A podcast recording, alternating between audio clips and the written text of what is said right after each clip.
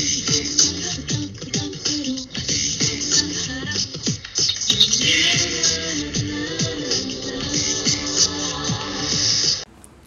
everyone, welcome again to an episode of Alk with Arya.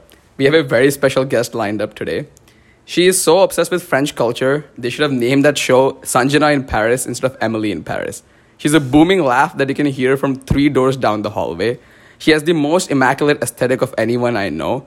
And honestly, she's one of the sweetest people I have the pleasure of knowing. It's my good friend Sanjana. Woo! Welcome to the podcast, Sanjana. Thank you so much for having me. What a lovely introduction. Of course, of course. And because she's so bougie and always inviting me to fancy soirees, it is only fitting that I made her a fancy cocktail such as a mimosa. So cheers to that. Cheers. But yeah, we have a very interesting topic lined up for today. Sanjana and I will be discussing the topic of growing up as an only child. So it's definitely a topic that's very close to my heart since I feel like it's been a big personal, a big part of my personality. How do you feel about it, Sanjana? That's interesting that you consider it a big part of your personality because I never really felt like it was core to my identity until people would come up to me and be like and find out that I was an only child and then be like, "Oh, but you don't you don't seem like an only child. You don't seem spoiled or oh, you you seem way too extroverted to be an only child." And that's when I got this idea of like oh like am i where are all of these assumptions about about only children coming from? Did ever did people ever say that to you Yeah, I definitely got a lot of what you were saying, just in a different sense. so I feel like growing up, uh, most of my friends always had siblings. Like I would say like 90, 95% of them had siblings growing up. So I feel like everyone would come up to me and say that, oh, you're so lucky you don't have a sibling. Or some people would be like, oh, that's so sad you don't have a sibling. Go. So I just feel like just because of the way society made it, I not having a sibling, I guess growing up as an only child just sort of became a part of my personality. But I feel like my experience was sort of opposite of yours, where that where people would say to you, "Oh, you don't seem like an only child." For me, it was like, "Oh yeah, makes sense. You're an only child. like, you're only child. Yeah, because you're, you're so spoiled, which is which is fair. I can't really deny that, I guess. but I feel like I was in a in a weird way. I feel like I was always more extroverted being an only child.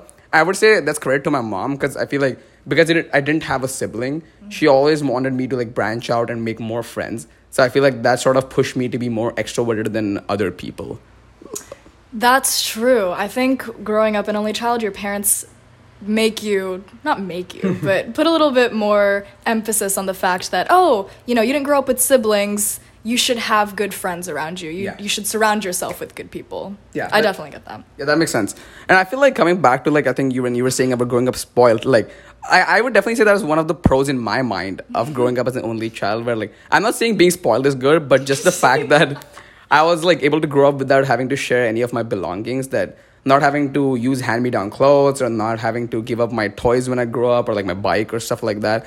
Just like having that privilege of like having your parents and all their attention and time and everything all to yourself was definitely a benefit that I felt, and I feel like some of my friends were like kind of jealous of me growing up, which I, I think I understand. What do you think? Yeah, sure. I get that. Um, I don't think in my experience I was like deprived of any of those things, but I think we did have different experiences growing up because it makes sense. I understand the reasoning why people assume that only children are spoiled because it's just natural to assume, oh, you know, your when your parents have only one kid, all of their time, their attention, their money goes to you because who else would it go to, right?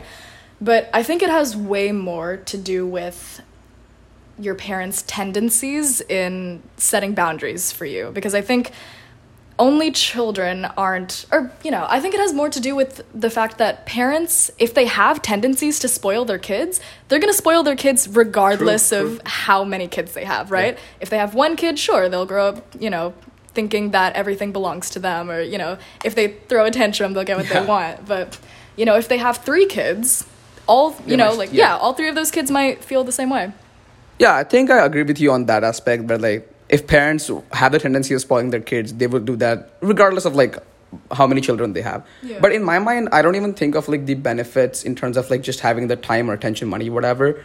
For me, it's also I feel like I also had the luxury of like doing sort of whatever I wanted because I was my parents' only child. Or I don't know if that's any different from you, but it just basically I was like, oh, my parents would always be chill with me. Okay, you can do this. That's fine. Or like, Hmm. like I was always the friend who was always allowed to go to every single sleepover. Or like I Oh, never really had to think about like asking my mom because my mom would always just say yes. I was and jealous of kids like you. wait, so you're saying it was different for you? well, okay, what other types of things would would happen?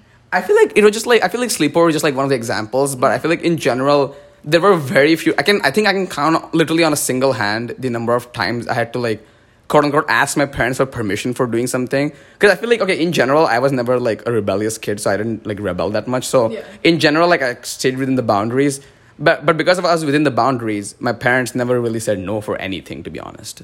Okay, that's interesting. I don't think I was a rebellious kid either, but I definitely okay for the specifically for the sleepover example. Yeah. I generally could have sleepovers until high school. Okay. And then my parents would be like, "No, you need to focus on studies. You're Mm-hmm. not allowed to sleep over."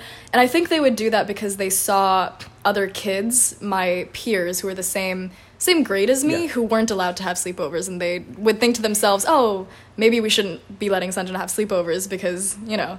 That makes sense. Yeah, yeah. yeah, yeah. I think it's definitely like a unique, like I said, parent to parent differences, which make Yeah. makes makes okay, sense. Yeah, exactly. That's my point. I think it has less to do with the fact that you're raising an only child and more to do with the fact that these are the tendencies that you think raising a child should, Should include. Yeah. But don't you also feel that I feel like as much as I say it was a pro of, of one of the pros of being an only child, I also feel it's a double edged sword where that for me it also meant like there were also like always f- more expectations sort of from me. Like I wouldn't say like like a sort of like high pressure, but just like oh you're the only child that we have like you're the only one who's going to be doing things so there's sort of just like a slightly more like expectation from me from just not just my parents but like family in general to do things or like succeed you know what i'm saying I get that. It makes a lot of sense. Um, but again, I think we've had such different experiences. i mean that's what makes it cool right right, yeah.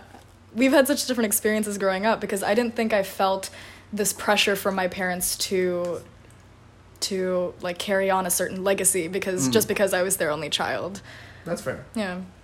But I feel like coming back to like I guess the pro, we discussed the pros and cons. But Sanjana, have you ever felt like or have you ever wished for having a sibling? Great question. I think when I was little, it was something I felt all the time, right? Because when you're little, I think for me especially, I saw it more than just this loneliness, or I felt Yeah. it a little bit more deeper than just loneliness. I would, I guess loneliness is the only accurate way I can describe it now, but I would look at my friends when I was younger, maybe like age six, age seven, and I would see that they had siblings, but I would think of it more as like, oh, not only do they have a sibling, they have a they have a permanent companion. They have they have this constant they have this sense of constancy. Yeah. You know, they have this person that they can try out life with before they actually go out and do life. Um, but it's interesting because now I feel the exact opposite way. I don't feel like I don't feel like I'm missing out on anything. I feel like it has way more to do with it has it says way more about the fact that you can you there's more to be said about the people that we choose to surround ourselves with Yeah, rather like than friends and stuff. Exactly yeah. exactly we choose to surround ourselves with people the people that we yeah the people we choose to have around us That makes a lot of sense. It's just so funny because like I feel like we have like such different experiences. because I feel like for me it was the exact opposite. But I, I mean I, I remember like I, when I was like I think six years old. I think I remember Yeah. asking my mom if I could have an older brother. Right. And I kept fighting her on it, and she had to sit me down and tell me no, I can't have an older sibling. I could have a younger sibling if I wanted. And I kept har- like harpooning her for just for like oh I just want like an older brother. And I think it was the same reason that you said like basically having someone to guide you or like Yeah. someone who's lived through those experiences yourself. Right. But I think in a weird way, in general, as a kid, I never really craved having a sibling where like I didn't feel that loneliness at all. And I feel like I was just living my merry life, being an only child, just chilling. But I feel like I felt the need, or not the need, but like want for a sibling more after coming to college in a different sense. Because I feel like, I mean, for me, I just came like, I moved countries, like came from India to here, and it's like obviously a bit more lonely than most people. Yeah. And then I just felt like having a sibling would have been nice, just like maybe they would have gone on the same path, and also one extra person to talk to because. I mean, obviously, I love my parents and I talk, share most stuff with them. Yeah. But it would be nice to have a sibling because like, you would have that one extra, or how many other siblings you have, those many people in your corner who you can share stuff with. And it'd be even probably even easier with siblings just because they're in your same age group and they have like gone through similar experiences. So I just feel like when I see like my friends talk to their siblings now and they all tell me oh like our relationship has grown stronger Yeah. since we've come to college or since we grew older Yeah. i sort of like uh, i sort of envy that you know like i wish or maybe even i, I wish I, I had that as well That's true. There's no generational gap when Yeah. you have when when you have a sibling.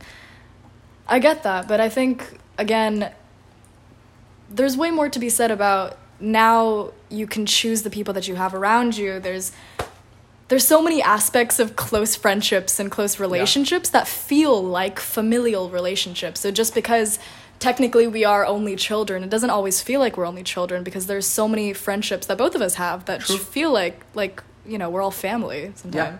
I think there's definitely a point to be made about how like friends in college especially like are sort of like family to you just because like you spend so much of your time with them and like you've grown up with them in a weird sense and like you're like moving into adulthood with them. So Yeah. I see what you're saying.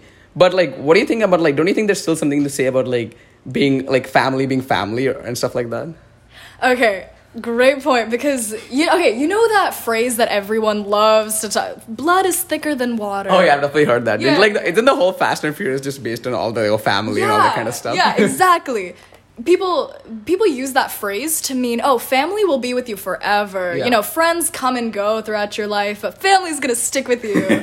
um, but what's interesting is that a lot of people get that phrase wrong. It's not actually blood is thicker than water. The actual phrase, I think it's um, blood of the covenant is thicker than the water of the womb. Wait, what? Yeah, Wait, yeah. what?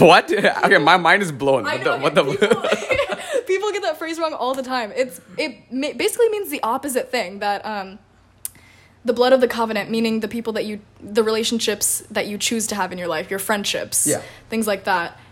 Those are more. Those can be more valuable than the people that you're born or the family that you're born into. Damn. Okay. Okay. I'm shocked by that. I, I, I did not know that at all. I don't think most people know like that's the whole like phrase. I'm Yeah. and it's interesting because it literally, quite literally, means the exact opposite thing. yeah. people love to talk about oh you know your family's going to stick with you forever but it's not like sibling relationships 100% of the time are your closest most valuable relationships True. you know i think especially for us because we don't have siblings the relationships that we curate on our own are the ones that you know we value a lot more Yeah. not to say that family is not important of course you Yeah. know like I, I love my family Yeah. um, there's but friendships can be just as valuable Yeah, I think I agree with you on that. But like, I think friends are obviously like one of the most important aspects of your entire life. And just because like it's someone you choose, it's like it's like the basically another phrase where like a man is known by the company he keeps. Right. If you choose to be with good friends and good people, then you will also have those close relationships with them. Whereas like with family, you don't really choose that. So like, like obviously I'm very lucky, but like not everyone is as fortunate to have like good familial bonds. Like we we're talking a lot about like sibling relationships, but it's not like all sibling relationships are close or like very familial anyway. Yeah. That like I know some siblings, like some pairs of siblings, like who only meet a couple times a year or even if that. Yeah, and and that. yeah, and like that's probably what what works best for them. Like Right. there have been so many histories of siblings even betraying and like all that kind of stuff in the Oh, in the yeah. past. Yeah, so like. I, I think I think I see what you're saying where like the, the relationship you choose to have or you choose to form can all, can be more important than the ones that you know that are given on to you or like entrusted to you when you're born. You know what I'm saying? One hundred percent. I think uh, there are, you know, you were right. Yeah. You know, sibling relationships for the sanity of both parties are better apart than they are together. Um, yeah, That's a great point. value of friendship. Yeah, I agree. Look where we started and now we ended up in friendship somehow. But I like that. I think that's a great segue to like I guess concluding our me and Sanjana's discussion about um I guess growing up as an only child. I think I love talking with you about the Sanjana because it's something that you and I have explored before on our own time. But I just feel like it's funny because like we have like such different, unique experiences of growing up as an only child. Yeah, we but were it's sort of like raised so differently. I know, but like it sort of ties into like this whole like I guess a multicolored fabric of like what being an only child of like of growing up in general is. yeah. but yeah, thank thank you again, Sanjana, for coming on the podcast. Thank you so much for having me. Yeah, it was a great time. Uh, make sure you guys tune next week for our episode. We have another great guest coming up. Till then, peace out.